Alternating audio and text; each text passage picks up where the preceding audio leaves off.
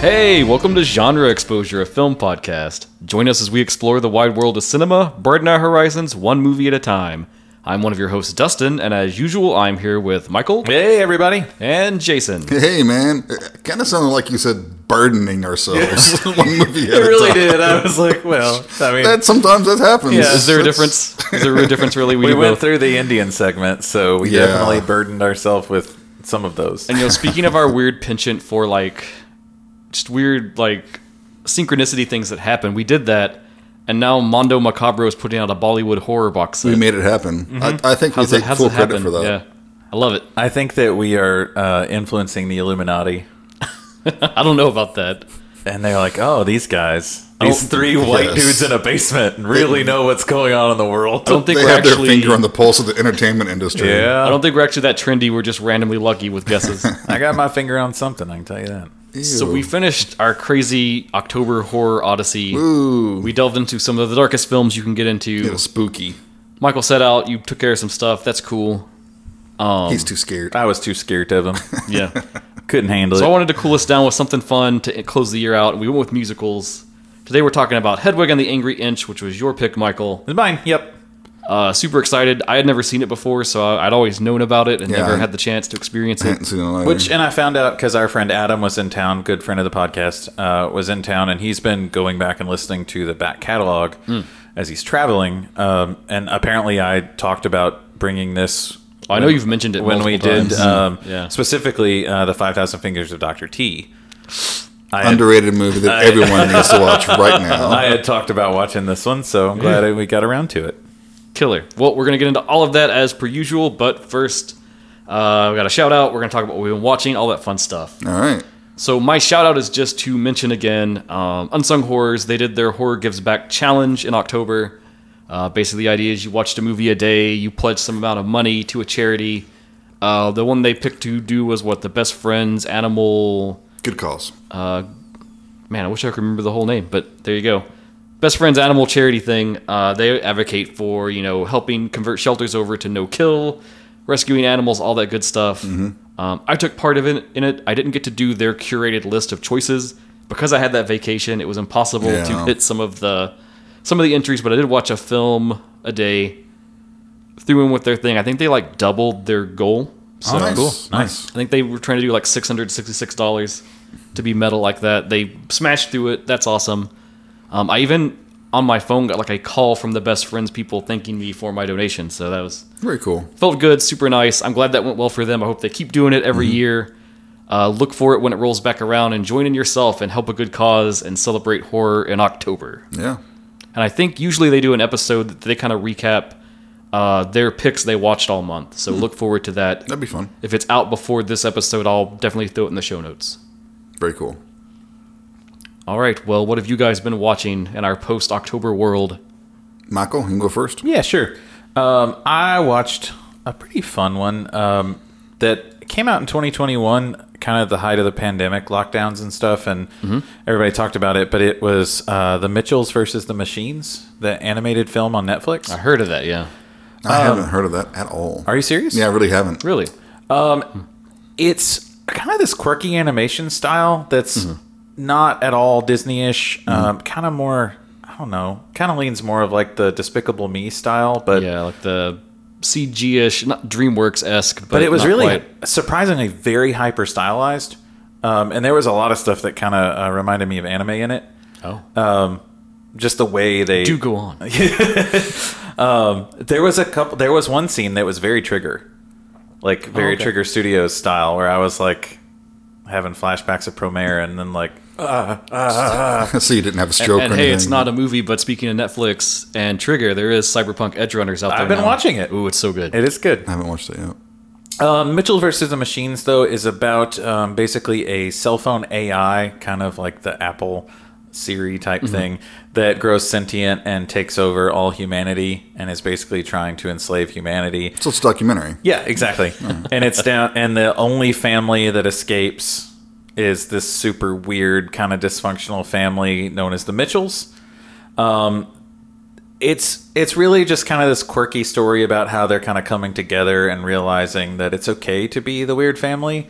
Like they don't have to be anything they're not. And there's really good father daughter kind of like understanding your strange child kind of a thing. Um, and uh, this might trigger some people, but the um, uh, lead female is a queer female, um, queer character, and it's not in your face. If that triggers you, I feel bad for you. I Why, really why are you listening to our podcast? That was but literally. I remember when that came out. Like a bunch of like super conservative Christian people were being like, "I don't know. I don't think that should be in a PG-rated kids movie." And I'm like, "Just go fuck yourself." Do and they look at everything else that's on Netflix? I don't 'Cause- know.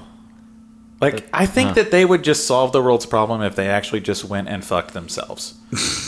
and then, Well, that would be, everything Michael. fine. That would be a sin. So I don't know.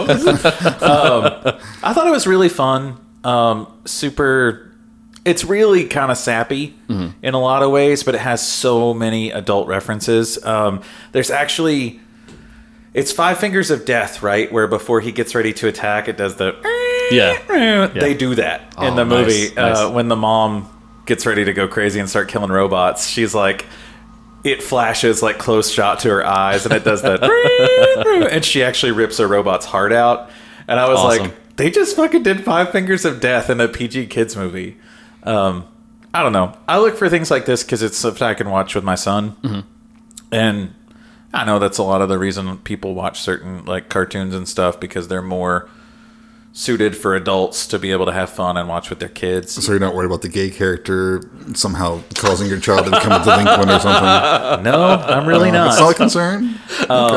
I did notice though, like some of the comedy really felt familiar, and Hmm. I looked it up, and uh, it's the guys who made it were writers on Gravity Falls. Okay. Oh, okay. Wow, okay. So Well, I'm that's- more that's- interested You now. should have led I with should, that. I know, I should have led with that. But no, like a lot of the comedy was super dry. Mm-hmm. That s- Gravity Falls humor, and I looked them up, and like they were on for like th- all three seasons of Gravity Falls. So. nice. okay. Well, that just went up in my to watch list. That made it. That made it on my watch list now. Yeah, it's silly. It's only like an hour. It's maybe like a little under two hours. It's not a big commitment. It's silly, fun, goofy. Um, I will. I watched a bunch of stuff, but I will give a quick uh, plug to uh, Weird, the Al Yankovic story. Hmm. How was that? really fucking fun. It's exactly what you ex- expect from a Weird Al created movie. And uh, the guy who gave two stars on IMDb because there were no actual Weird Al's. now, is it better than UHF? No, because I watched God, UHF. I love immediate- UHF. I watched UHF immediately after watching it. To be honest with you, I put it on immediately. Where's our like Blu-ray restored version of that? Does it have one? I don't know. I don't It's it's streaming for free on like every platform. I want my Criterion spine. It's like, it should be. It's great. I'm still laughing at Conan the Librarian. Every time I think of that or see it, it cracks me up. No, weird. It's free. It's on the Roku channel. So if you have a Roku device or something, I mean, it's just stupid and silly and very Weird Al. Cool. So I can recommend it if you like Weird Al. Nice. If you don't, don't listen to us. We don't want you listening to Uh, us. I mean, Piper was like, "I hate Weird Al. I'm not watching that." What? I know. I Well, know. hey, she doesn't listen to us anyways. So. She doesn't. No, she doesn't listen to us. All right, Jason. Do you want me to go next? Sure, why don't you go next? I suspect you may have something cool. So. Well, maybe. So I gotta back up to some of my October watches because I did say I was gonna do that on our bonus episode. Backing up to that comfort films episode, it's done really well, and I've been surprised by how quick it picked up listeners and stuff. Just because I was back. It, you Yeah, are back. that's yeah, a- that's one thing. It, that's- it is a reminder that sometimes we should take those times to do like lighter episodes where we talk about a bunch of films. Yeah, That- totally. That, was I'm fun. down for that. Yeah. Um, so one of my delights in October that I left to talk about, you know, I love Koji Shiraishi. Mm-hmm. He's in a lot of stuff that's never been brought to English before, and over I guess like the early part of the year, a bunch of his films got subtitled that had never been subtitled before, and they're all part of an ongoing series called Senritsu Kaki File Kawasugi. Sounds vaguely dirty. And basically, the whole premise it's a found footage thing. I think they're direct to video ones that he's made, and it's the same hook of a lot of his movies, where it's like a production crew. There's a cameraman, which Shiraishi plays himself. There's a director, and then like an assistant who's kind of like the lady that will interview people and stuff. And they're investigating the supernatural, and that's the general hook of all of them. And film to film, each film is like one file in their collection of investigating and they're each about an hour long, and each one focuses on a very popular either like yokai or Japanese ghost urban legend or a thing like that. Like the first one is the slit mouthed woman, which that itself has its own horror films that have been made before, like uh, Carved. Mm-hmm. Uh, there's that. They do one that's just about a general like Onryo, like the typical long hair ghost. They do one that's about a kappa, the weird like am- Water creature or amphibious something? water demon creature thing. Um, they do one about Hanako-san of the toilet, which is the like ghost girl that lives in like a school bathroom toilet. Oh, I'm wanting Myrtle. Yes. yeah, the total total rip of that. As if J.K. Rowling had that many original ideas. Ooh, Kicking around shots in there. fired.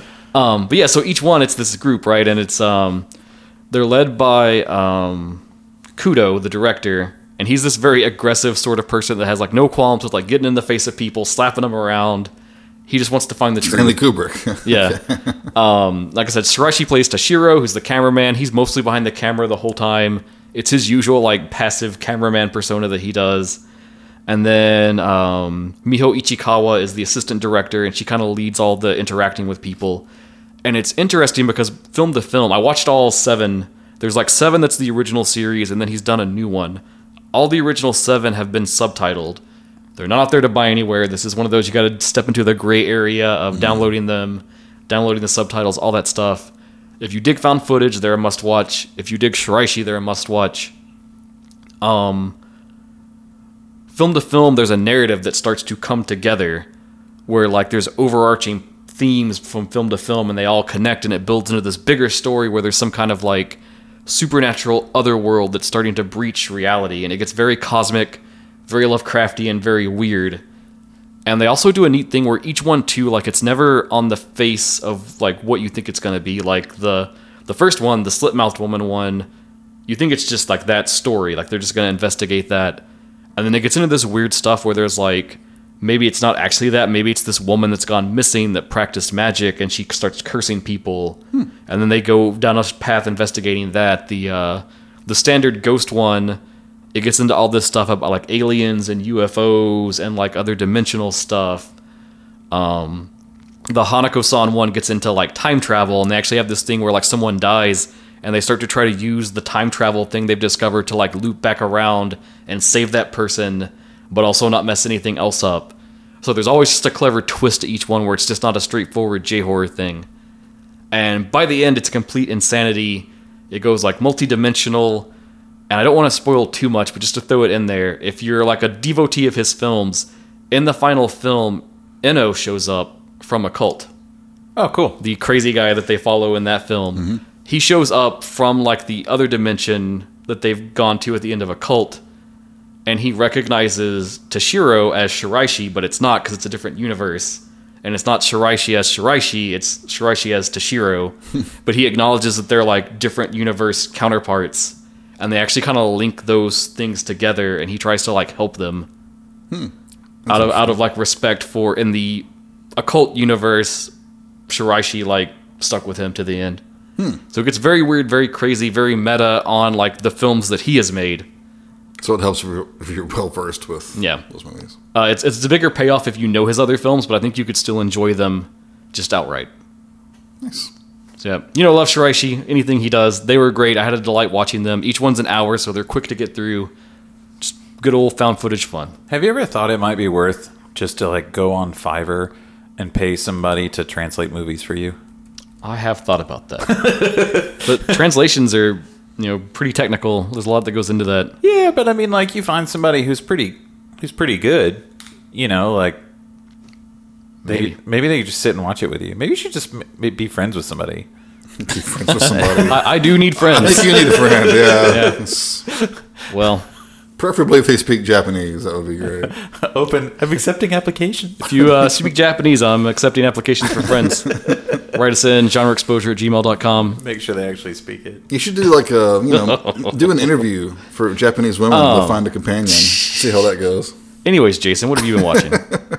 Um, I checked out a movie called The Untamed from 2016. Okay. It is a Spanish film. About Jason's body hair. Uh, no, nothing that scary. um, but the very vague synopsis uh, is a couple in a troubled marriage locate a meteorite, initiating an encounter with a mysterious creature. Okay, we don't actually see any of that.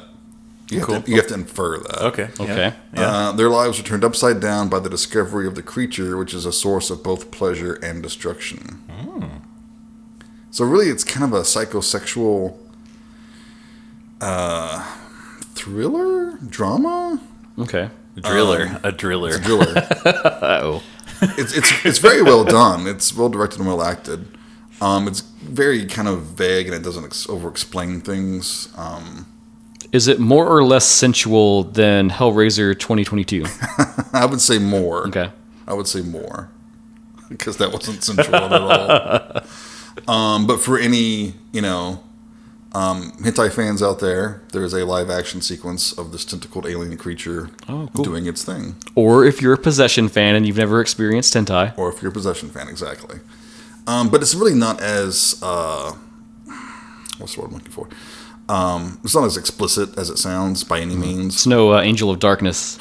Don't look that up. Right, I don't know no. what that is either. I don't know why I brought it up. Well, just you're now. probably gonna have to show note it now. Yeah. Well, I don't know if there'll be a video I can link to, but we'll see. Uh, I've actually seen those.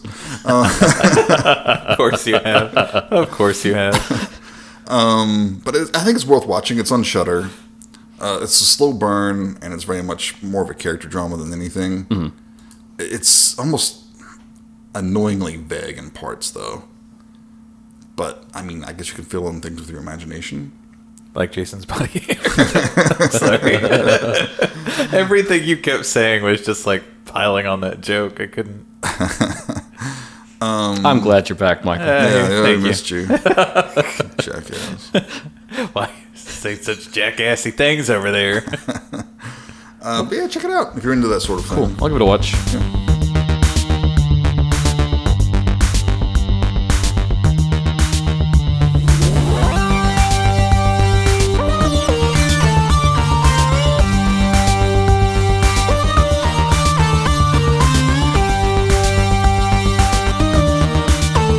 All right, today we are talking about musicals, and we're kicking it all off with Michael's pick, Hedwig and the Angry Inch from 2001. All right. Now, normally when we start a block, we do a whole big breakdown about the genre and an overview if we've never come to this before. But we already did that. We did already do this, so if you're newer to the show and you've not gone through the back catalog, hop back to the 5,000 Fingers of Dr. T, and you can hear us kind of do a whirlwind overview of musicals as a genre.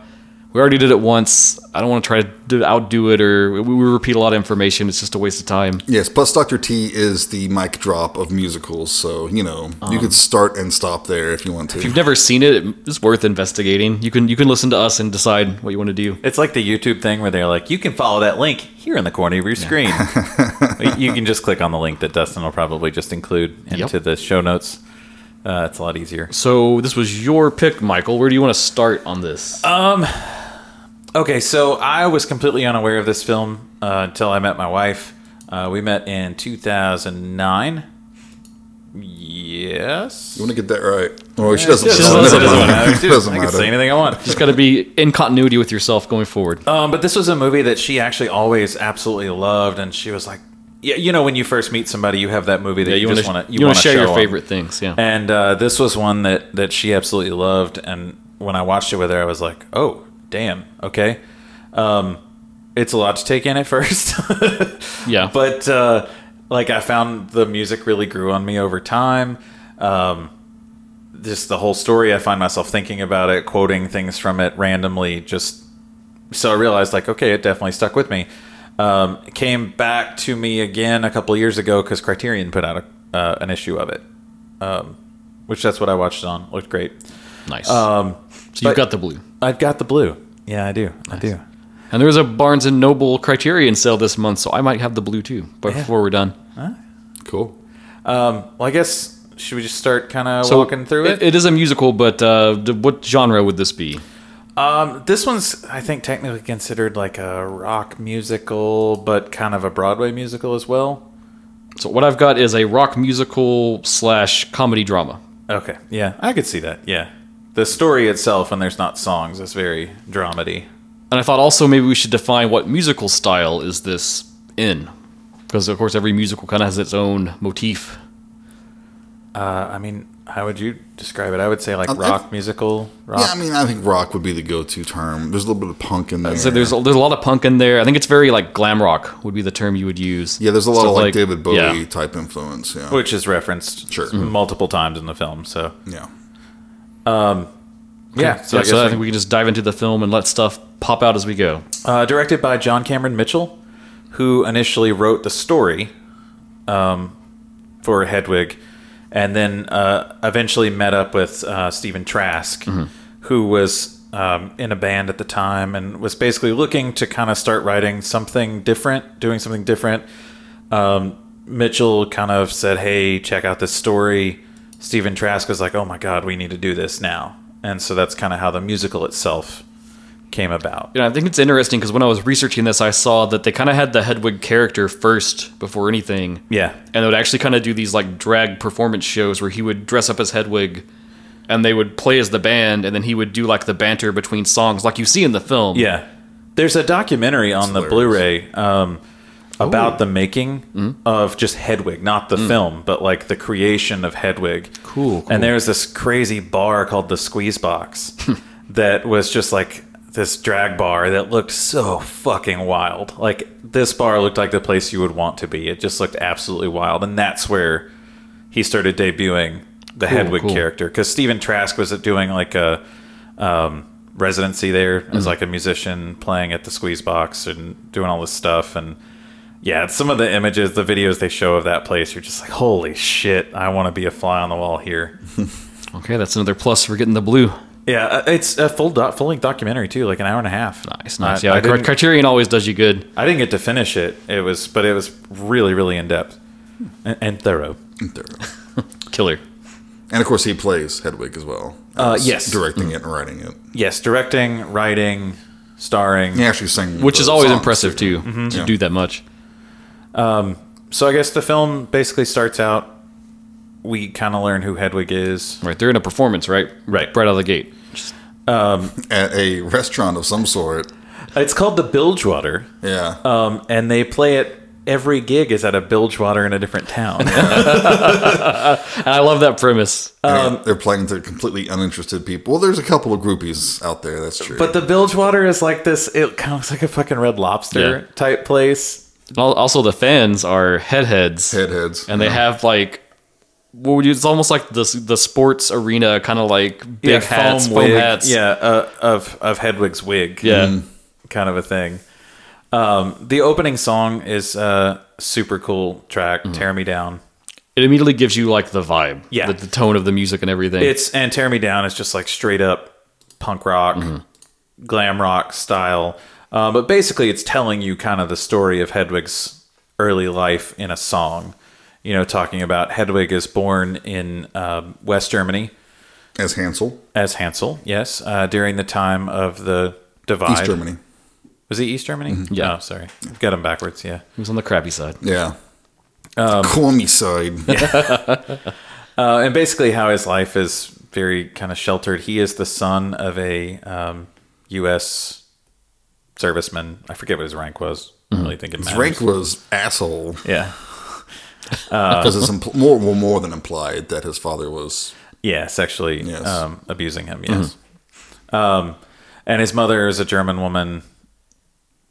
Um, her name is Hedwig. His mother's name is Hedwig. It's, uh, very devoted to certain ideologies. Uh, yes. Yeah. Yeah, she seemed a little pro Hitler. Yeah, there- So one of the funniest early flashbacks because you were talking about how this film is so quotable. Um, Hansel's reading the Bible, and she tells him to stop, and he's like, "Oh, well, this Jesus guy does some like interesting stuff."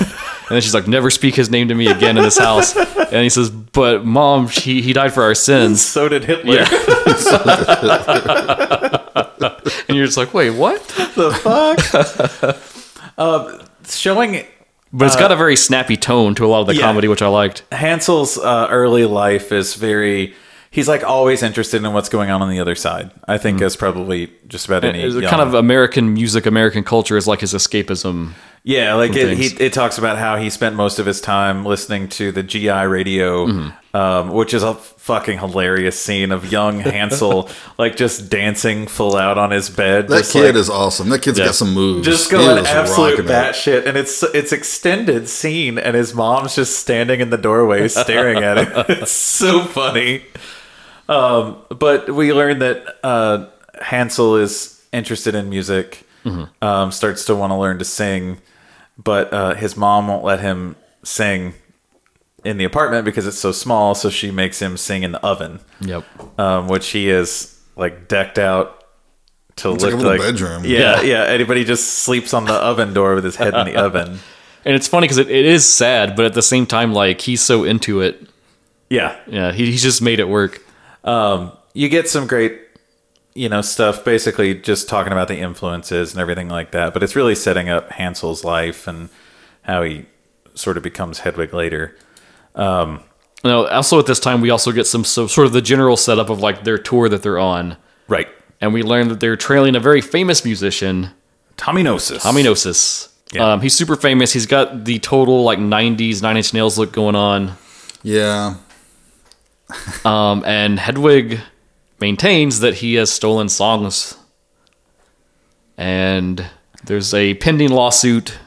but their tour follows it just plays at bilgewater's Mm-hmm. and one other fair that you see which is fucking hilarious um, but it just plays at bilgewater's which are next to the venues Mm-hmm. that tommy gnosis is playing Um, and there's I, I think it's the opening scene right where he Yeah. opens the uh, he's playing next door Yeah. and hedwig opens the door to the restaurant and you just hear the, the song, you hear the yeah. same song they just played like blaring through uh, from tommy gnosis band which is interesting because I looked up a little bit about how the actual like stage musical set up, and it is presented as like you're at a Bilgewater and it is just one show, Right. And they have a stage door set up that is like the backstage of where they're performing, and they do moments where Hedwig will open the door and you'll hear Tommy's stuff playing, and they make Hmm. fun. it seem like it's just across the street or something. And the performances are great. I mean, it has to be said that John Cameron Mitchell nails it. He's awesome in this role. So- And there's so much energy and personality. and the majority of the tracks that are sung in the film are, are sung live That's cool. That's very unusual. so he yeah, I took down a note about that because it uh, impressed me. So like normally when you do a musical, the the standard kind of like if we're gonna do one and you're gonna follow all the general guidelines, you only like partly film like them doing the singing to make the shots and then you record it later. And uh, Mitchell didn't want to lip sync the lines, so they just played it live on the set and sang, and then they just kind of like mixed everything up later That's awesome. after the fact. Well, and one of the, um, I think it's the guitar player is actually Stephen Trask, the guy who Hmm. Right, who yeah. wrote the the music and stuff. Um, which I, I think you feel that. I really think you feel that in the movie that like even if they did can some stuff later and you know overdub it so you had better quality, I think that all of the intensity of the performances really come through, and that's something to me about Hedwig and the Angry Inch that's very different from other musicals that I'd seen. their performances all feel very authentic and in the moment. Mm-hmm. And it's not like it's a stage thing. It's like they just did it and filmed it. Right, right. And I don't always think that the music tells the story in Hedwig like it does in things like say Repo, the genetic opera. Like I think the songs help you get more inside of Hedwig's psyche and like learn where Yeah. they're coming from. It But made it- me think of uh, Phantom of the Paradise because that one, it's a musical about people doing music. So the songs don't normally tell you the story, but there might be like metaphors in the song Mm-hmm. that build on people. And I think Hedwig did the same thing. Yeah. Um, so yeah, for this um, first section here, then we kind of come to where we learn what happens to Hansel. Um, Hansel is, like we said, obsessed with American culture and is um, sunbathing out one day in some. you know, I don't want to get into it, but there is a funny thing that they say about like um, Hansel goes to college and tries to do some weird like philosophical essay about like American culture and music and stuff. And what is it? it's called like uh, you can't always get what you want.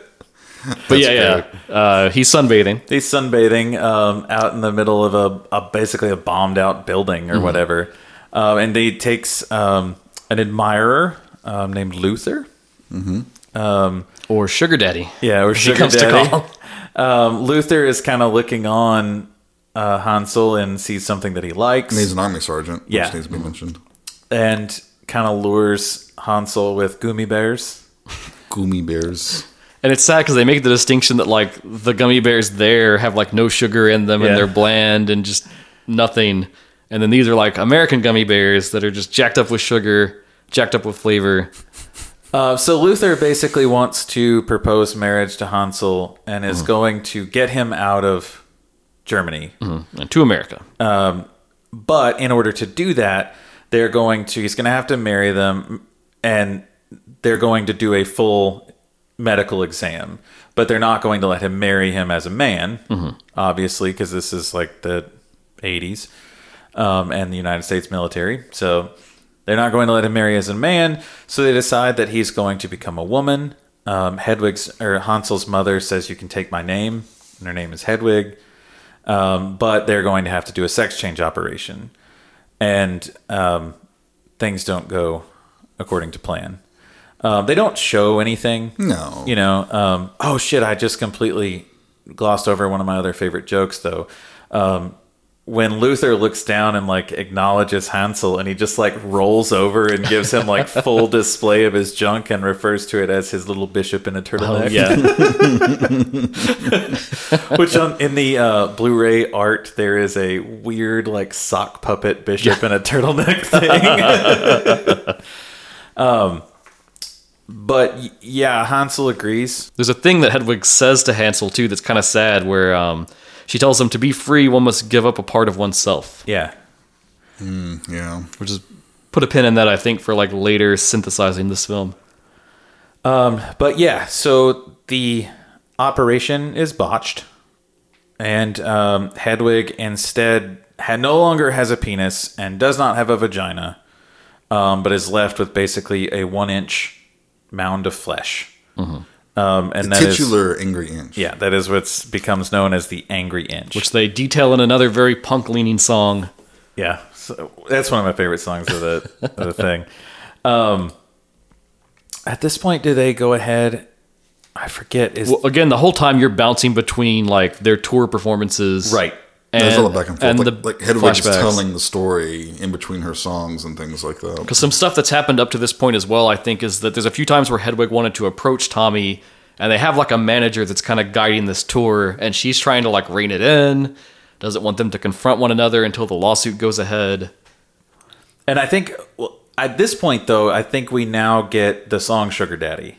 One- Um, one of my favorites. there's- the whole performance is fantastic. yeah. I, I love Hedwig's look in this and everything. There's It's- two versions of this too. So the uh, Broadway version in 2014, they they really changed the whole thing, and it became like a big rock Mm. anthem. Um, but I guess it was tr- to kind of try to breathe new life. I've sent you guys the video of Yeah, that one. I, I, I like the more kind of country version. It's in the movie. Uh-huh. funnier. Yeah, I think it's funnier. Like they both have their own things, and like it's almost like rockabilly in a way. It's, Yeah. it's fun.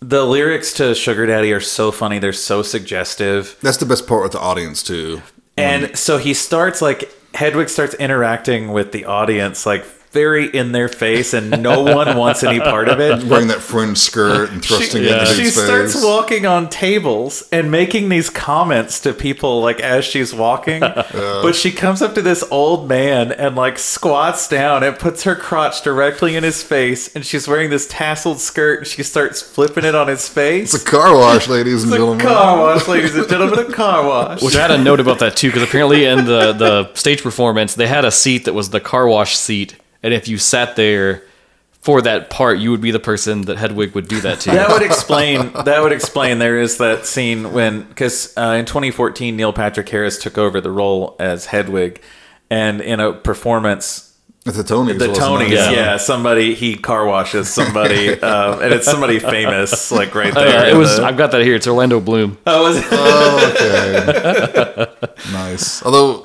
his his skirt wasn't quite as short as Hedwig's in the movie. no At the Tonys. God, that scene is just so funny and uh, It's so intoxicating because the way she's working that room, Yeah. like, God, I would kill to b- have been eating great. there. I would and immediately just- be a fan. Yeah, Yeah, if yeah. somebody like if this band just started playing, I'd be like, what the fuck is going? Oh my god, be These amazing. are amazing. Because I can't think of how many like little like nowhere bands I've seen before where they just stand there, they have no energy, no charisma. Yeah. To then see someone like this perform, like immediately you're like, oh my god, this is amazing. Yeah. I that's probably one of my favorite like performances in the movie was that whole sugar daddy That's a great part. uh, scene. Um, from there, I think it goes But to it's not all sunshine for uh, Hedwig and Luther. it is not because it's like on their one year anniversary, Luther leaves them, right? uh, yeah for, Yeah, uh, for a basically younger- a younger dude. Yeah. Mm-hmm. Yeah. Um, they're, they're living in Junction City, Kansas, which apparently this is based off of a person in John Cameron Mitchell's life Hmm. that was like a babysitter that he had that was also a prostitute. Interesting. yeah. I wonder if he had similar encounters as the character in the movie. Um, Uh, yeah, I think so.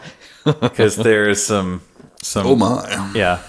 Um, oh, you know what? Before we dig into this a little further, we should set up some of the side characters in the band. Notably, there is uh, Yitzhak, played by Miriam Shore. Yes. And they're supposed to be married, right? They are, I didn't yeah. really get that. in till the I was- current time, they're supposed to be married. There's And no. that's one criticism I have of the film. I'll go ahead and jump in. You don't really get to know these tertiary characters. I have a problem with that too, and because also when I tried to research to understand more, there's more in the musical that gives this better context. Correct, That yeah. they left out of the film. and apparently there was shot scenes shot for the movie that were cut out later. They are. De- all Mm-hmm. Whoa! of, there it That is. was there it is. There are deleted scenes on the Blu-ray, Okay. which I did not get to go through today. And that might give more context. But I don't think it should have to. Like I, I agree with you. I think that well, if it's that important, you don't cut it out. right. Well, Like let me throw this out for context, just because it's it's not in the film, and we will need it for discussion. Okay. So in the musical, Hedwig describes how she agreed to marry Yitzhak, who was a Jewish drag queen from Zagreb, Croatia. That's a movie unto itself. Only after extracting a promise from him to never do drag again. And it's suggested that Hedwig is afraid of Yitzhak becoming more feminine and get more attention. And Yitzhak resents Hedwig for this treatment. See that that doesn't really come across quite that at all. much. in no, the movie. Piper and I were talking about this after we watched it. That And when you know that, you're like, oh, it all clicks. yeah, It all works. But, it's you one need of that those, context. It's one of those Star Wars moments where it's like uh, they explain the Emperor's Did, did Return. you know in Exegol Yeah. they in were? the novel, and you're like, the fu- how the fuck am I supposed to know that? I mean, it's the things are inferred, but you don't really quite understand the nature of the relationship. Like there's the early scene where it- it's after a show and Yitzhak is kind of taking care of Hedwig's wigs, and you see Yitzhak kind of longingly stroking one of them, Yeah, and you're like, well, why though? Like what's Yeah. what's going on he right now? Mm-hmm. puts it on and everything, and you, you don't really quite get it. It's yeah. I wish that that was kept in. I don't understand why it wasn't. I know you got to cut some stuff from time, but this it seemed too important to Mm-hmm. not have. Yeah, no, I completely agree. I think, and and maybe if you haven't watched the film yet and you're listening to our, you know, thing about it, maybe it'll help you like it more. I don't know, Yeah. but again, it, that was an important thing that I think should have been in there. I don't think you have to have it to enjoy it, but I think it really helps. Mm-hmm. It made me appreciate it more once I knew that. Yeah. it's, it's one of the few weaknesses of the movie. The next scene though is another great song of the film. This is my favorite song, I think. really, Yeah, Wig in a Box. I love it too. I just wasn't expecting that to be your favorite. It's it's the total glam rock over the top thing too. It is, yeah. It's also extremely. It's probably the most Broadway one too. yeah. Mm-hmm. um, that I think is in there. And it again kind of not directly but indirectly explains that basically to kind of deal with this situation, Hansel develops this Hedwig persona into an actual like the character that we have seen so far doing these stage Mm-hmm. shows. And it's a it's a great song, and, and it actually has become an anthem for a lot of people in the LGBTQ community. That basically Hansel is talking about that uh, when he comes home at night, he has to go back to being him, but during the day or during when he's able to be on per se. You know, he's able to, you know, put on some makeup and throw on the eight track and pull the wig down from the shelf. And then suddenly I'm Miss Farrah Fawcett from TV. You know, Yeah. like he gets to be whoever he wants to Mm-hmm. be. Right. And it's a, the the way it's shot is so fun. And I Yeah. would- I would really love to see this in a Broadway performance because I think it'd be Well, I love it So too because cool. it, it starts in the trailer and then it kind of folds down into this elaborate stage. Yeah, yeah. There's and the scene that kills me is uh, Hansel's singing this song. And all of a sudden, the band members show up and they Yeah. start walking into the trailer. and the drummer has on this like absolutely tiny drum kit. Yeah, it's like a that toy he's- drum that kit. he's Yeah. wearing on himself. Yeah. But yeah, once the song like really kicks out, Mm-hmm. um, Hedwig is wearing a full outfit made of hair. Hmm. Um, and she's shaking her thing, you know. Mm-hmm. It's so so much fun. But I, I really do love that song, and I, I love the message of that song too. And I, I- I don't think it has to be just a metaphor for people in the LGBTQ community. It's really just for anybody who's struggling with who they are. Anyone can relate to that Yeah, idea. yeah. I think. But um, Anyone with Mm-hmm. any amount of self reflection and awareness, sure. yeah, but I've always loved that track. I think it's such a good one. It's a good one. Like, yeah. It's the one I've listened to the most since I watched the film. There's Sure. a it's it's really funny. They added a, a line in the 2014 um, where Hedwig addresses the crowd and it's like, "This is my favorite part, where you now get to sing the words that I've written and I get to hear them." it's just which is just the song too. It has the sing along part, doesn't Yes. it? Where the words Yeah, come from the, the- screen. The And little that's- bouncing hair yeah wig, bouncing wig. yeah. From there, Love it. Oh, you, we've missed a song. We skipped a song too that I think is maybe important. Which one did we Uh, the skip? origin of love. oh god, yeah, I That's, love that pretty- one. that's kind of the. We need to back up and talk about linchpin that of one. The whole philosophy of the movie, I think. yeah. I feel shitty that I missed that one now. I get kind of stuck sometimes because the the lon- non non-linear nature of the movie. It's makes so it back difficult and to forth. talk about. Yeah. Yeah. But uh, as Hedwig's telling the audience basically about um, Hansel's drawings as his drawings as a child, and that he's you see then he's trying to make sense of who he is. Yep. He's trying to figure out why do I feel different? Why is it? Why am I this way? You know. Um, and the song that they end up singing, and it actually just morphs into this big animation segment. which are pretty cool looking. They are Origin of love, right? Mm-hmm. is the song. correct. and all this is inspired from his interest in Plato's Symposium. Yes, I had a feeling you would bring that up. Why don't you tell us a little bit about that, Dustin? Uh, well, it's this whole speech by. Uh, it's a speech given by Aristophanes about love and how that's the product of one's need to reunite with your other half. And it sets up that basically, uh, originally, people were like kind of these multi person entities, and as punishment for trying to usurp the gods, they split them in half so that they wouldn't have the same power that they had had before.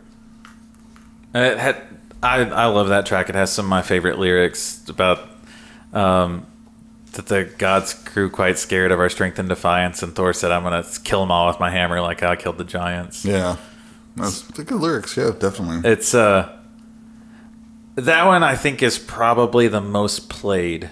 If you were to look for Hedwig, you'll see that one come up I can understand more than that. any of them.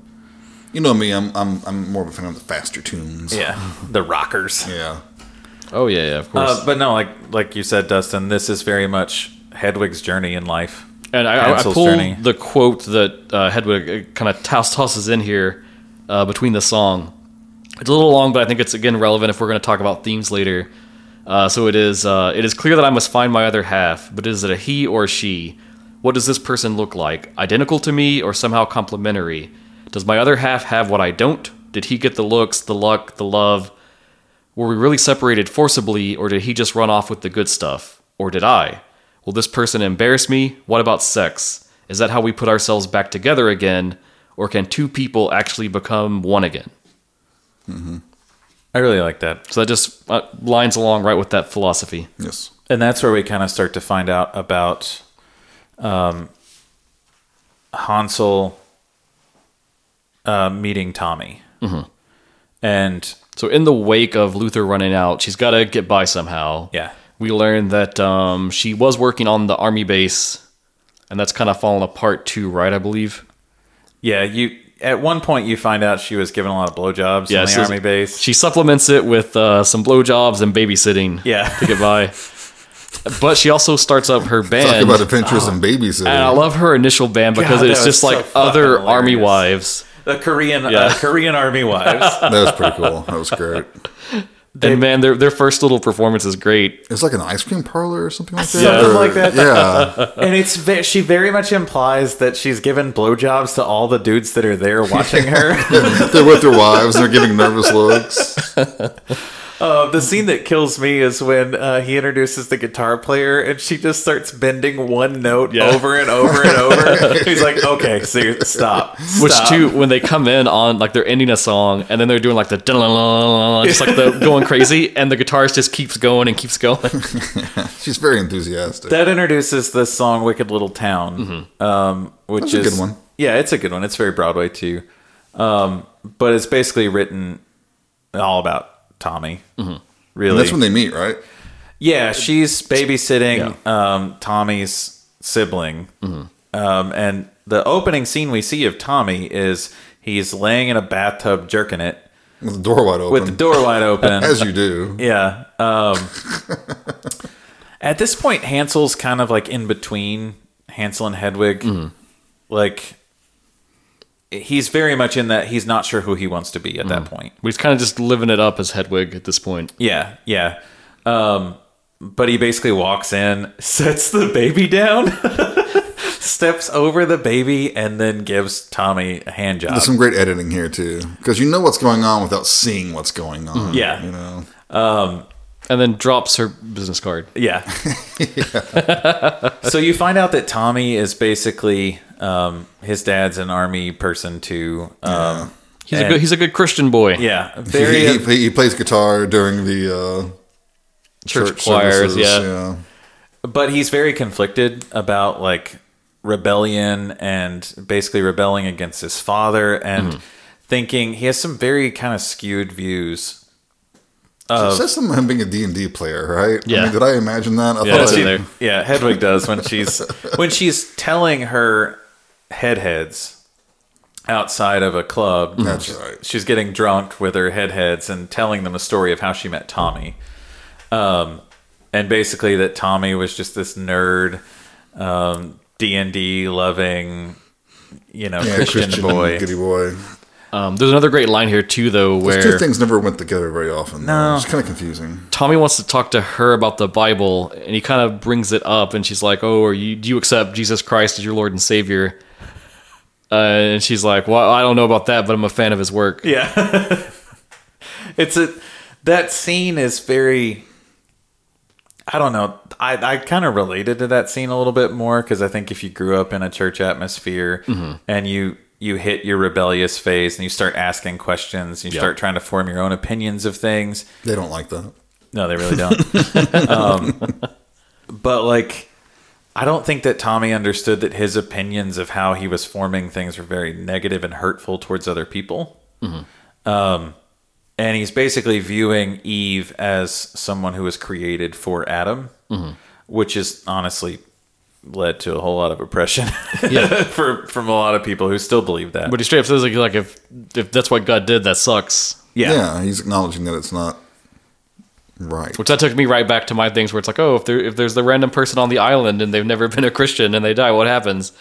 yeah. well, they're Yeah. fucked, Dustin. Yeah. They're just Yeah, fucked. Because you didn't go over there and tell them about Jesus Christ. Should've. Not a satisfactory answer. you should have. so yeah, that kind of got me a little bit because I, I related to his uh, struggle there Hmm.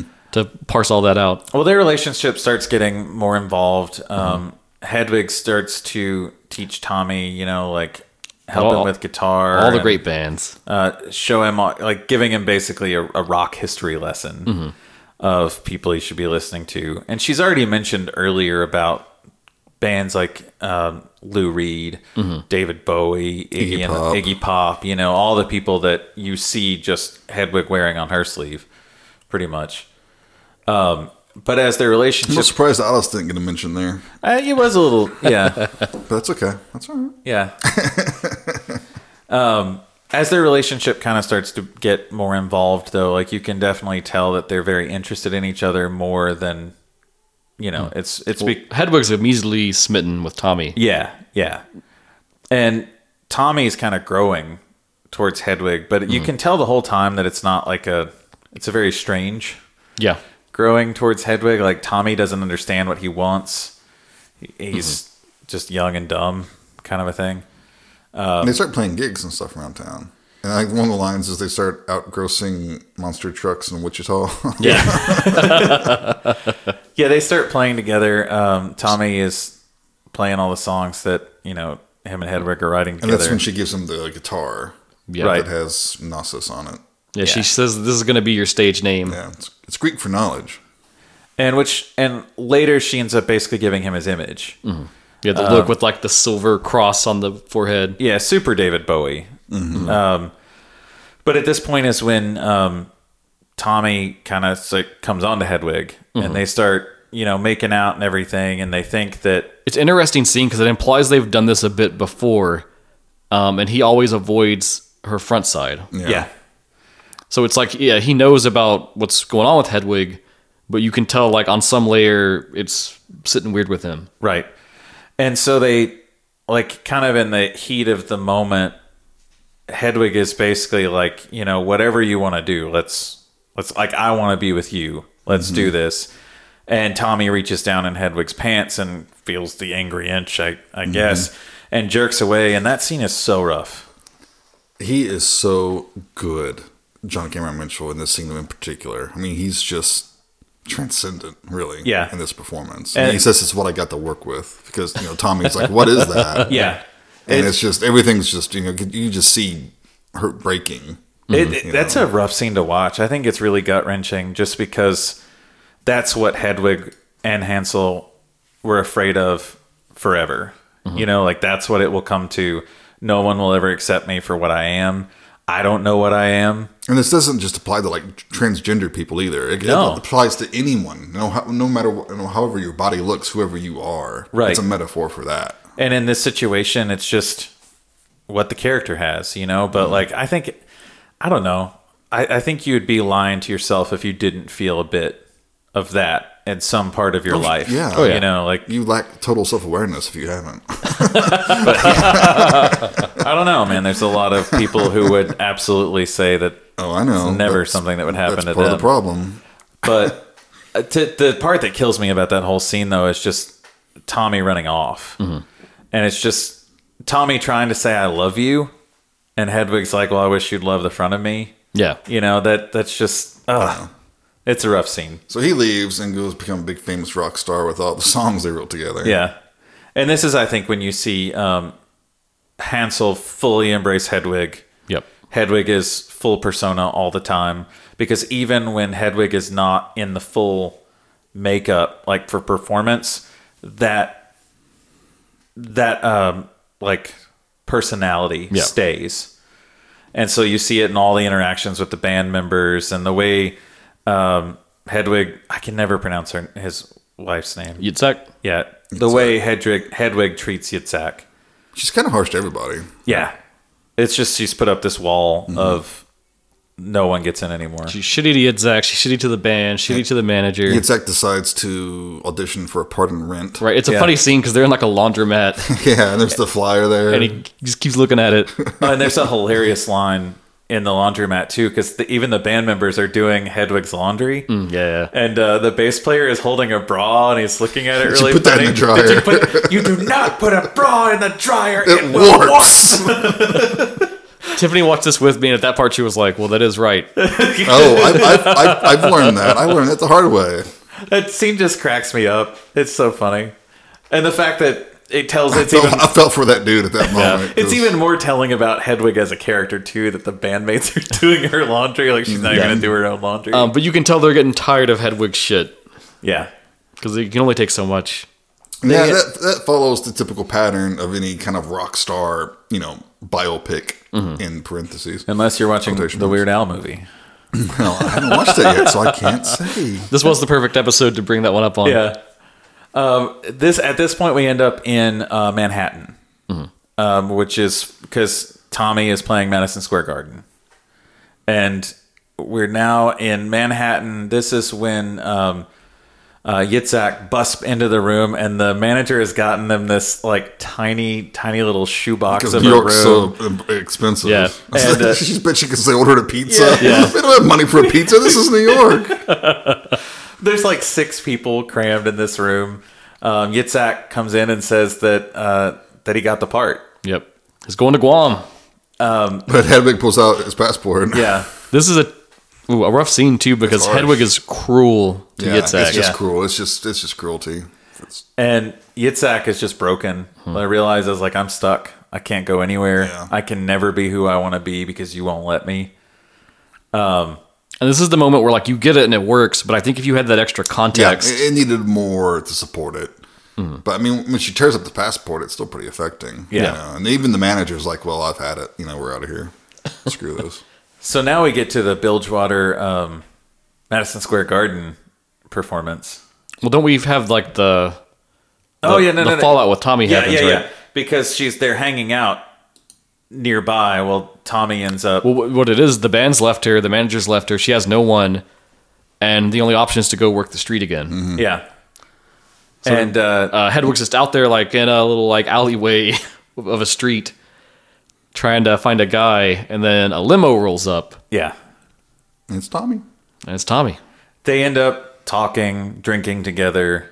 Um, start to Those Tom- feelings are still there. yeah, Mm. and Tommy's really trying to like be Tommy, you know, like completely not accepting what he did to Mm-hmm. this human being, but trying to still, I don't know, trying to make it happen, make it work. It looks like they're going to get back together. Yeah. and Hedwig's driving the limo, and they're drinking. They're listening to Origin of Love. Oh the- yeah, and she gets pissed because he changed the lyric. Or, no, didn't he, he- he understand it. didn't understand He the didn't lyric. understand the lyric, yeah. that's right. Because uh, he refers to Osiris um, as Cyrus. As Cyrus, and he's like, you know, Cyrus, and he's like, well, there were two versions of the song, and that's just like, no, you just fucked it up. Cyrus is the god. Yeah. That's hilarious. And, then they wreck. They get in a wreck. Yeah, Hmm. they end up getting taken to the hospital, and then the tabloids pick up Yeah, on Tommy Gnosis with a, I think they refer to him as a transvestite hooker. Yeah. And of course he's saying, "Oh, I don't even know her. I didn't know it was a he," and all this crap. Yeah, but come- that spoils the story, and everyone learns the truth. Mm-hmm. Hmm. yeah, completely throws Hedwig under the bus. Literally, I mean, they ran He's into a an bus. asshole. I don't like Tommy.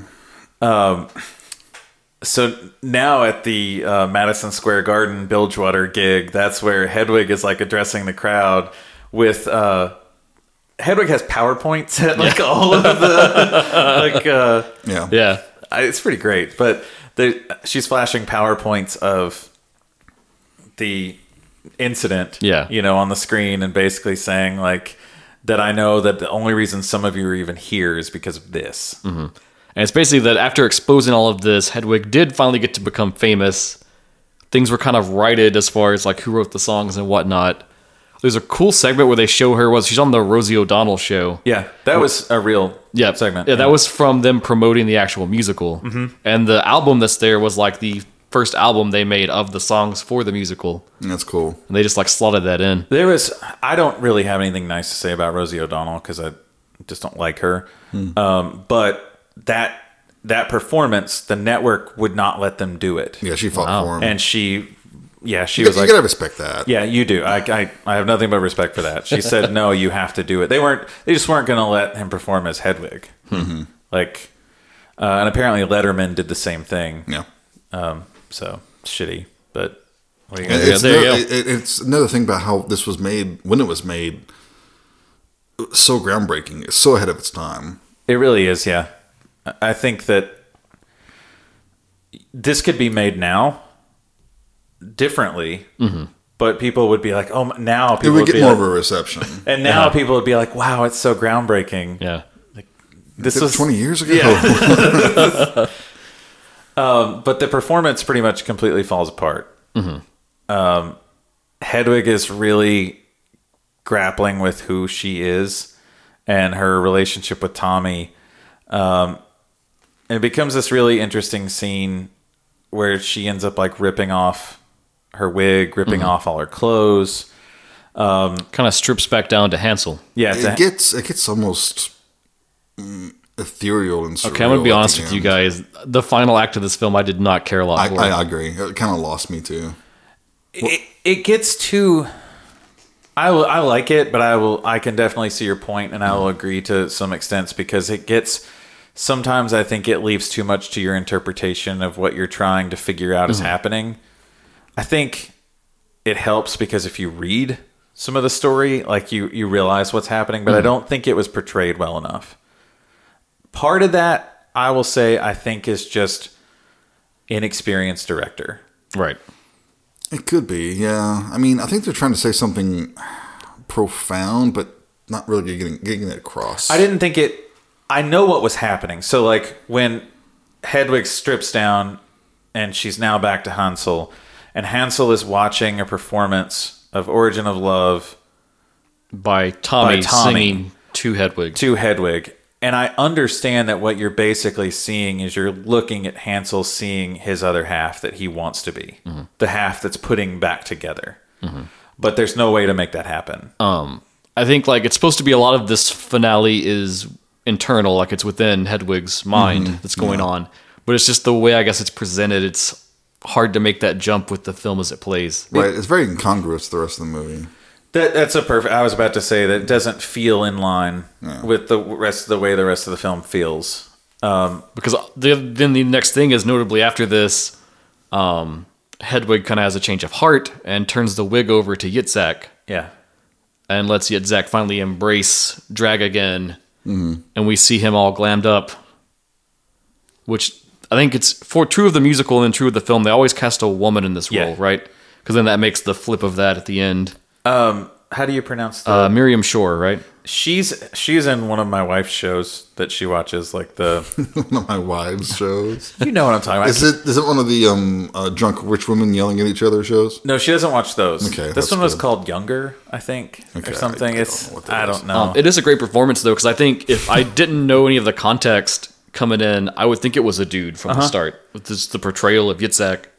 the uh, actress that plays Yitzhak in um, oh the the 2014 her name's uh, Lana Hall and she's great like that is one thing I will say I don't think anyone will ever replace John Cameron Mitchell in this cast but Neil Patrick Harris and Lana Hall are pretty fucking fun to watch if you've seen the stuff I mean it's fun but I don't think they have the heart that John Cameron Mitchell Right. does Yeah. Right. But then we get to see Yitzhak take center stage and kind of take over the song, and finally have that moment to be the star. Mm-hmm. And Hansel like wakes up naked in an alley at night. yeah there's It's another weird transition. Yeah. Right. Well, he's stripped down now, and he kind of wanders out. and the band is now in like all white, Mm-hmm. and it's like basically a transition from the band being the band you've seen the whole movie, and now they're this kind of like picture perfect band, and Hansel is Tommy Gnosis, basically has the same outfit, the same Has the cross on the cross on forehead. his head, yeah. and yeah, I think there's a lot to infer, but that's unfortunately. Yeah. It kind of becomes a Terry Gilliam movie. At the end, you know? Yeah, You're kind of like, okay, what just happened? uh, but yeah, the final scene of the film is uh, Hansel waking up naked in an alley and just wandering out into the street. Mm-hmm. Um, I kind of like that scene though because I think what it is, And it's a is striking visual. it's a cool scene. uh, and I think like thematically, it's Hansel finally just accepting like, fuck it, this is what I am. Right. This Strip is all who- the armor off, all of the persona. This is who I am. I'm just like, this is what I got. It's what I got to work with. That's what I got to work with. Uh, but yeah, that's the that is the end of the film. The Credits roll. denouement of the movie. Yeah. Thank you, Jason. You're welcome. Can you say that in English? The ending. All right, thanks. I guess before we get deep into thoughts about the film, I have all kinds of neat notes about things. Okay. I'm gonna rattle off a lot of these. Do it. Um, So Yitzhak has a rent sweatshirt at one point, and then of course uh, it's the whole subplot of wanting to leave the band to go be in Rent. In real life, John Cameron Mitchell was offered a role in Rent, but turned it down to do Hedwig. He's better than Rent. He made the right decision. Not That- that's a the good funny musical, in my connection. opinion. Um, It has moments. mm. Let's see. Annoying. Ba-ba-ba, We hit a lot of these along the way, which is pretty cool. Well, and I was really interested in I, when I was looking up John Cameron Mitchell to see what all he'd done before Hedwig. Nothing. I'm just I'm upset he's not related to Cameron Mitchell. I was hoping he was his son or something. I was like, give me a Cameron Mitchell reference. Come on. but like he hadn't done much. He'd done like some smaller Broadway parts, uh, on and off Broadway, and like some smaller things. But like, He should have gotten an, a- an Oscar for this. He really Yeah, should have. He I got a think so. Golden Globe nomination, didn't win. But I mean, not even an Oscar nomination. Which but could you today he would get it. Today Yes. he would could get you that imagine Oscar. 20 years ago though? Like Right? this, They never would have. Uh, I mean, even 20 years ago, this had a cult following. Yeah. Like, it's not, it was not what you would call successful. But Yeah, the- the it- it play cost- was- it cost six million to make and made three point six million at the box office. And it's kind of cool. It was released by New Line because that was back when they were still more or less an independent studio. They- Weinstein they was took probably attracted to chances. Hedwig. Oh no. um. So the the montage where Hedwig is teaching Tommy. One of the scenes, Tommy has a Hotel Riverview T-shirt. So Hotel Riverview was the original home of the stage show, Oh, and, it, That's and cool. it was there for several years. So that's like a, just a funny callback to the whole Yeah. uh, production of the musical and everything. Um, John Cameron Mitchell had to wear so much makeup for a lot of the shoots that when they would go on their lunch break for the day, he would have to go back to his trailer and then shave off his five o'clock shadow. I was reading that. Yeah. It was it would poke through the makeup, yeah. and he would have to touch it up and then go back and then touch up the And, makeup. and the makeup was amazing. There's some great makeup and costumes in this movie. Mm-hmm. There's a really fun scene too where um, Hedwig is performing, um, and Tommy is watching in the background. yeah, she has Yeah, such a She variety. wipes her face and she puts her face on a rag and tosses it, and it's the impression. It's like of a all perfect her impression makeup. of her makeup. I love that. It's great. Uh, let's see. There's a scene again. I think it's um, with Tommy maybe, but they see a woman across the way, and she's singing Dolly Parton's "I Will Always Love You." so the person playing that is Maggie Moore, and after uh, Miriam Shore left the role of Yitzhak, Maggie Moore took it over. That's funny. So that's just a funny internal connection. There's a funny line about that so- uh, in that when he's singing, like, "Do you hear what she's singing?" But something like, um, "Does the love end?" And she's like, the song end?" she's been singing on a loop for three days. It's a horrible song. Um, so the bilge waters they perform at, you said it was like a Red Lobster thing, which was spot on. A lot of the decorations and like pictures hanging up have to do with the sinking of the Lusitania. so the original off Broadway production was staged in a ballroom of a hotel that acted as a shelter for the surviving crew of the Titanic in 1912. So again, just weird, just out there internal connections Interesting. the date in the paper for when Hedwig and Tommy get arrested for the accident is 81301. That's exactly 40 years after the Berlin Wall was erected. Oh, that's fun. That could be uh, construed as that also the time that Hedwig's wall came down. So it's there's again s- metaphorical connection. Um, what else? I put this one in just because I'm a music guy, and I know you are too, Michael. On their like drum set for the band, the Hedwig logo is a riff of the Ludwig Yeah, uh, company that makes drums. it's like exactly the same font and everything. If you didn't, if you weren't paying attention, it would Yeah, look like a, that's a a- Ludwig drum Uh, kit. two more little fun connections. So there, we talked about missing stuff. There are a few songs that aren't included. One that's really popular is "Random Number Generation," and that is in a scene, but it's whenever Hedwig walks in on Yitzhak wearing the wig, Right. And it's playing on the television. You just hear it for a little bit. Ah, And then last thing I've got that I thought was interesting. Uh, the person that did the makeup for Hedwig was Mike Potter, and they've got a role in the film. They're in one little scene, and it's when Tommy picks up Hedwig. Uh, Mike Potter is playing the other person in drag that's out on the street. Okay. That's Oh. funny. Pretty funny. Nice. Lots of little internal connections. All right, so do you want to, want to break down what you thought of it? Yeah, let's let's get into this. Do it. Well, I won't go first since it was mine. So you already. I'll go basically first. know All a right, lot of Jason what I goes thought of it. first. Yeah, I, I think it's an impressive movie, especially for the time it was released.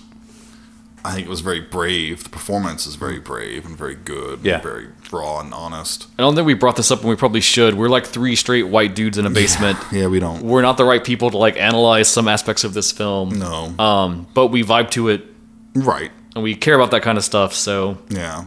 And even just talking about just basic filmmaking, it's very well done and very impressive. I mean, I think it was his directorial debut. Mm-hmm. Yeah, And that's impressive. Also starring it at the same time and singing it. yeah, Damn. Talented. Very fucking talented. yeah. Um, I mean, he carries the movie. I mean, it is John Cameron Mitchell's movie. It Oh, really absolutely. is. Yeah. and it wouldn't work without No, no, no, no, no. Um, I mean, yeah, we already mentioned all the great things. Really, I mean, the music's great, the direction's great, the editing's great. It's constructed very well, put together well.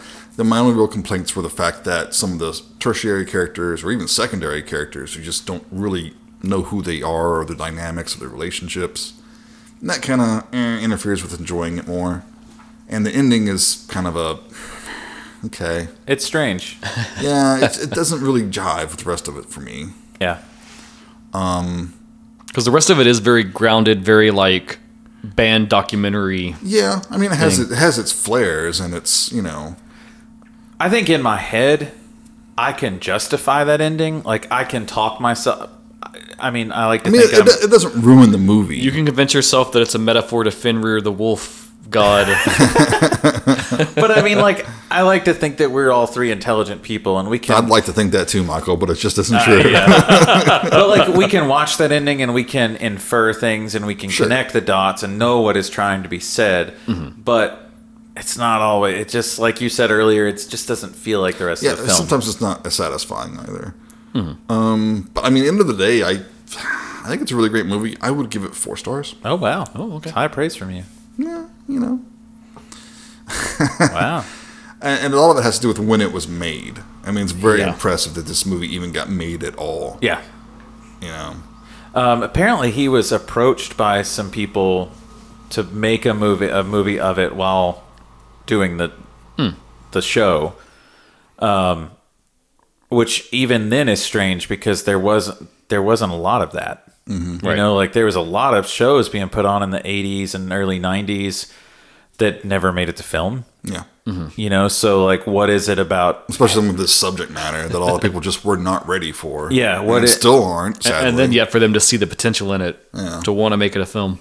Uh, we didn't address it, uh, but there is a sequence um, where, like, it sounds like everybody's kind of okay with the subject matter that's happening, but there is a sequence when Hedwig is playing the song "Angry Inch," and he's it's a graphic song basically about his the s- sex op, sex change operation getting botched. Easily the most punk rock song. Yeah. too. It's great. It's a killer song. Love it. Um, but there is a guy who finally just has enough and Yep. stands up and yells, you know, you're a faggot. Mm-hmm. And that's, but it's also a great scene because uh, Yitzhak like jumps off the Jumps on the stage and fucker, just starts yeah. fucking beating the shit out of him. And then the entire Bilgewater it's a huge fight gets breaks into out. a fight. Um, but yeah, like people were not okay with it. Mm-hmm. Like even today, a lot of people just no. I mean, they wouldn't watch this movie. They wouldn't get it. It would irritate them. It would anger them. I think people would want to say that they'd be okay with it because they can sit at home and watch RuPaul's Drag Race and think, you know, like Yeah, it's some joke or whatever. But when it's somebody's life, it's not a fucking joke. right. Right. And I think they would instantly be uncomfortable and, and not okay with the subject matter. Mm-hmm. Yeah, 'cause it's like punk rock. I mean, it's a, it's, a, it's in your face. You know, it's aggressive. It's So yeah, honest. Mm-hmm. 20 years ago, Jesus Christ. yeah. I mean, think about that. So that's my thought. How about uh, you, Dustin? Okay, I'll go next. Um, I think if I rated this film just on the music and the musical performances, it would be like a hard five, the hardest five you can give. I love punk rock. I love glam rock. It's totally my jam, totally my vibe. I think every song is just masterfully done, well composed, well executed. Sounds great. Uh, I've been jamming to the soundtrack since I watched the film Nice. to get ready for this. Um, but again, I do think there's some flaws there as a film. If I'm talking about it as a movie, and it's more than just those songs. Um, Jason, you've already well covered the like gaps in there. I'm right there with you on that. I think it wouldn't even had to have been maybe more than like 15 minutes added in. Yeah. They could have fleshed it out enough to kind of pass a lot of that. And then, and to me, this is just like a taste thing more. I do think the ending's really weak. Um, it goes in a neat idea, but I don't think it meshes with everything else that comes before it. Right. Uh, and when I think about musicals and what I like about them, all my most favorite ones, they really like go hard. They have this big explosive finale. You think of like uh, uh, Rocky Horror, right? You have the stage show that he puts them in, and it's like three songs back to back that just amp up and amp up. Uh, Little Shop of Horrors, you get the confrontation with Audrey 2, which is like one of the best songs in the thing. And then if you've got like the version that goes for the full thing, then you have Giant Audrey's attacking the city as the final song. Grease, And- you get a flying car. Right, right. You know, I mean, um, the ones that I just deeply love and really care about a lot, they always go big and crazy. Like uh, Repo, you've got the that's when the actual opera happens. yeah, yeah. Um, and here it kind of just like it was like they were burning that torch, and then suddenly they just snuffed it out for like a, a more subdued ending, which is cool. But it was it wasn't what I was personally hoping for, which Yeah. I respect what they did, but mm. um, I think theme wise, there's a little weirdness that struck me, and I don't know how much I want to go into this, but so like a core of this, they don't delve on it too much, is that like Hansel is sexually abused. First by his father, and then even though he's an adult, everything with Luther, that's very men- meant to be like sort of this pedophilic vibe of Yeah. like an older person taking advantage of a younger person.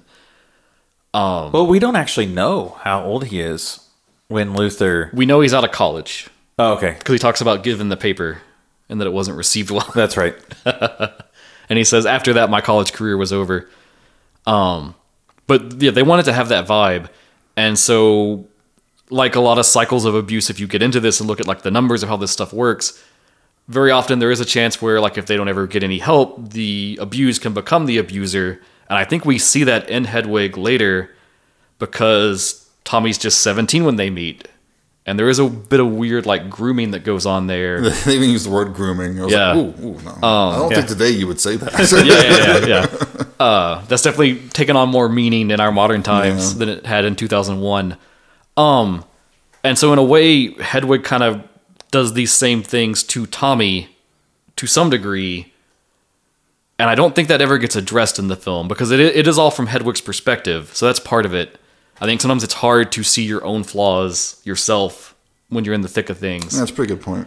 and again where the, the where the ending is like weak to me i think that that's what i wanted i wanted there to be like some self-acknowledgement or some self-realization there because i do think like the core theme of the film and it was all couched in that quote and the whole like plato thing and that song origin of love is it's about self-acceptance and understanding yourself and being comfortable with yourself which is cool and it's great and i'm happy that happens for hansel by the end of the film but then i think too there's like some bad shit that he did that never really gets addressed or tackled or like he does give the wig to Yitzhak, but there's never that like I guess self realization of like oh shit Yeah, I've been treating this person like shit. Yeah. I never viewed. I mean, personally, I Mm-hmm. never viewed Hedwig as like a great, like good character. Yeah. You know, like I, I don't say that as like not a good character. It's a like, flawed character. It's a I mean, very, there's- very flawed character. Complicated real characters have flaws. I think that's why I want to punctuate my point is Yeah. that the film is only from Hedwig's perspective Yeah. Right. so we're kind of locked in into what we can see and understand You want to be. I think it's. I do think that kind of poses an interesting question, though, of how often when you look at someone else's tragedy in their life, you start to like explain away or like kind of brush away, like, oh, well, they're really shitty. Yeah. like, and you start to be like, well, they're only shitty because of this. But then at what point do you own up to your own? You know, or I think about sometimes when people die and it's like you knew like oh well they were, they drank all their life of course yeah. but mm, Yeah, you want to. There's like the sympathy that you want to feel for them, but you also have to acknowledge the reality.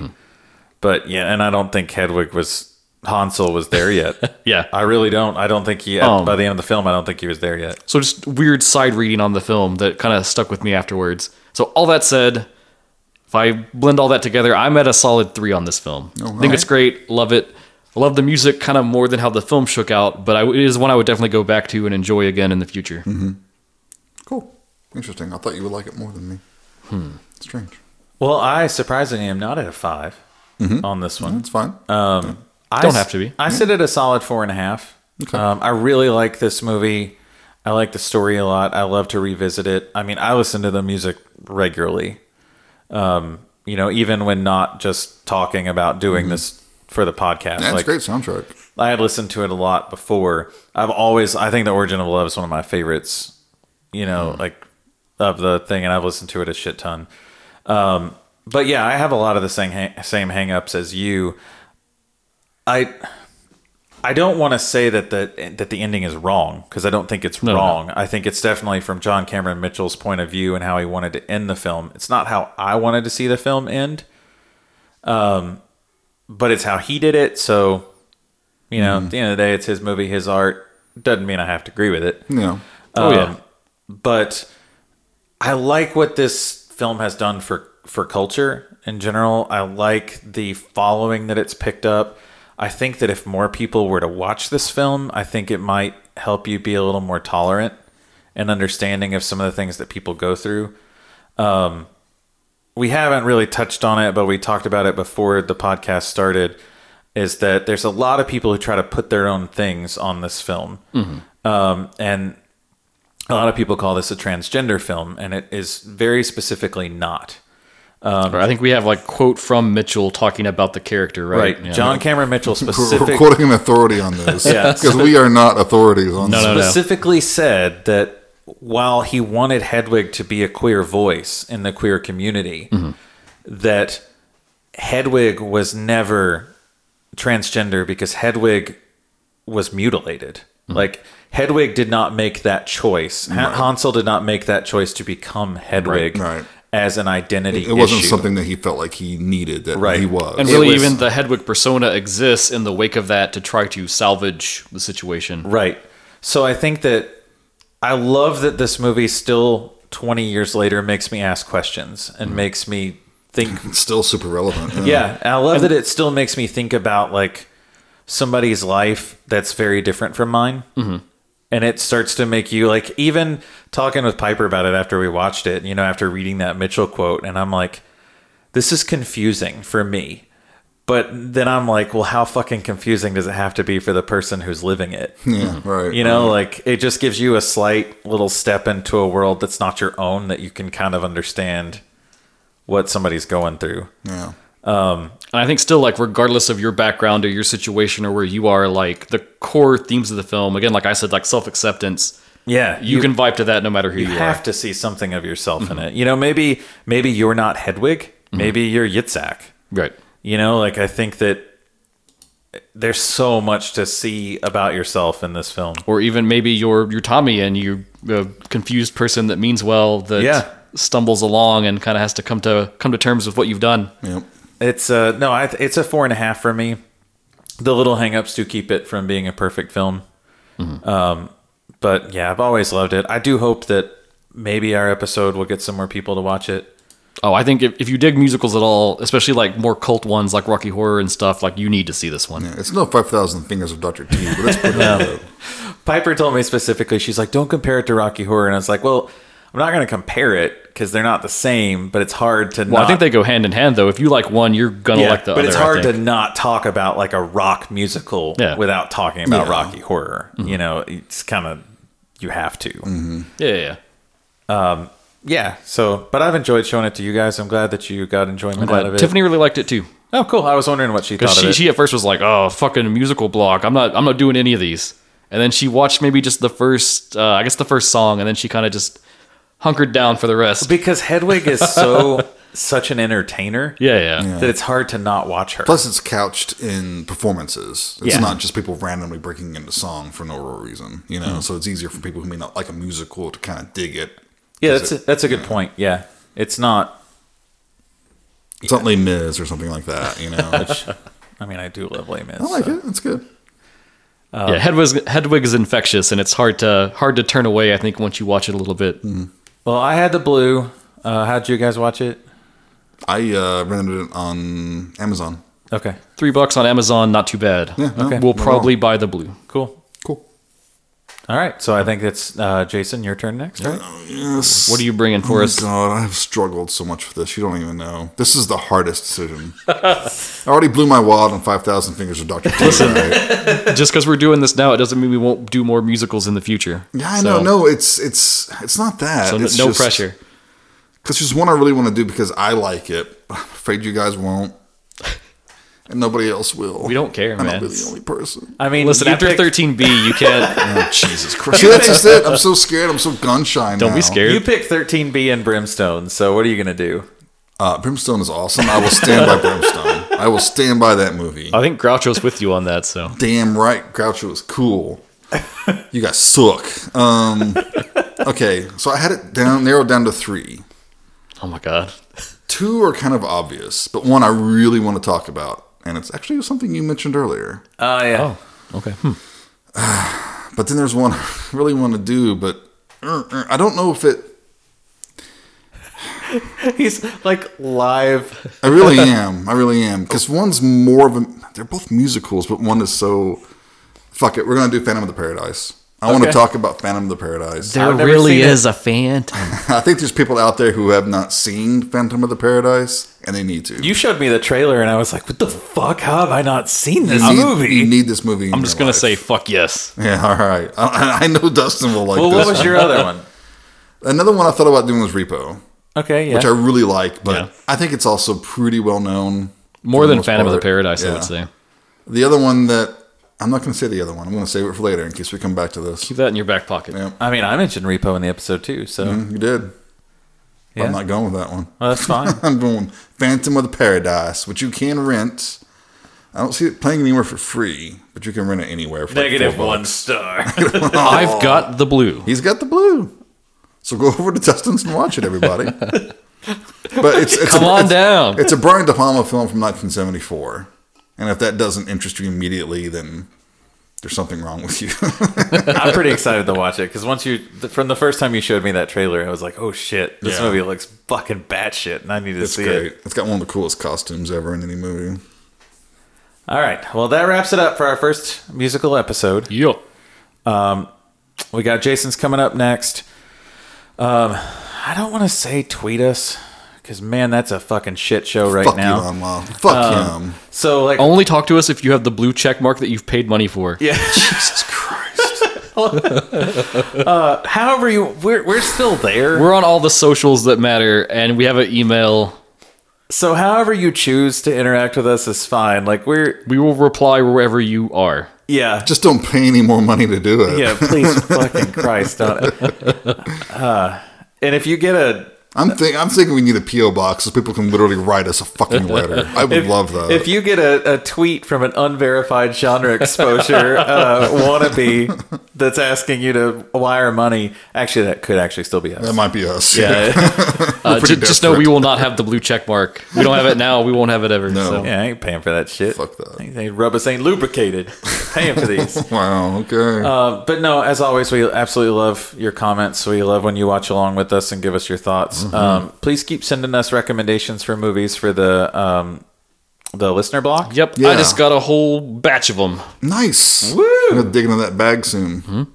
Where did you did, like? Re- where did they come from? Uh, a random conversation on Facebook. I was Oh. talking about movies with a person, and then I was like, "Hey, give me a movie to put on my list for our show," and then they gave me like five. Right on. Cool. Wait, send them in because We want them. yeah, if we run out, if we get too low, then we just have to like start picking ones we're not in the mood for right then. And I don't want to do that. So I end up with a Jason Yeah. pick. Hey. Oh. No more blind watches. We'll end up with thirteen B two. Fear has a new phone number. I'm just getting rid of my phone. No, can't. no, no, you can't do that. can't do that. No. Um, well, yeah.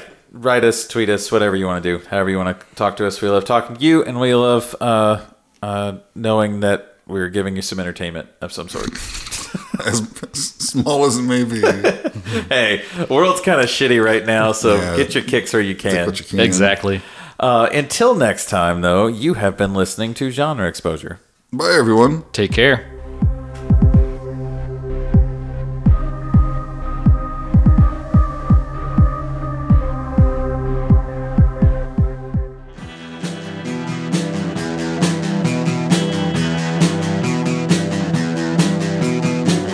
You're listening to the Prescribed Films Podcast Network, home to hundreds of hours of free podcast entertainment.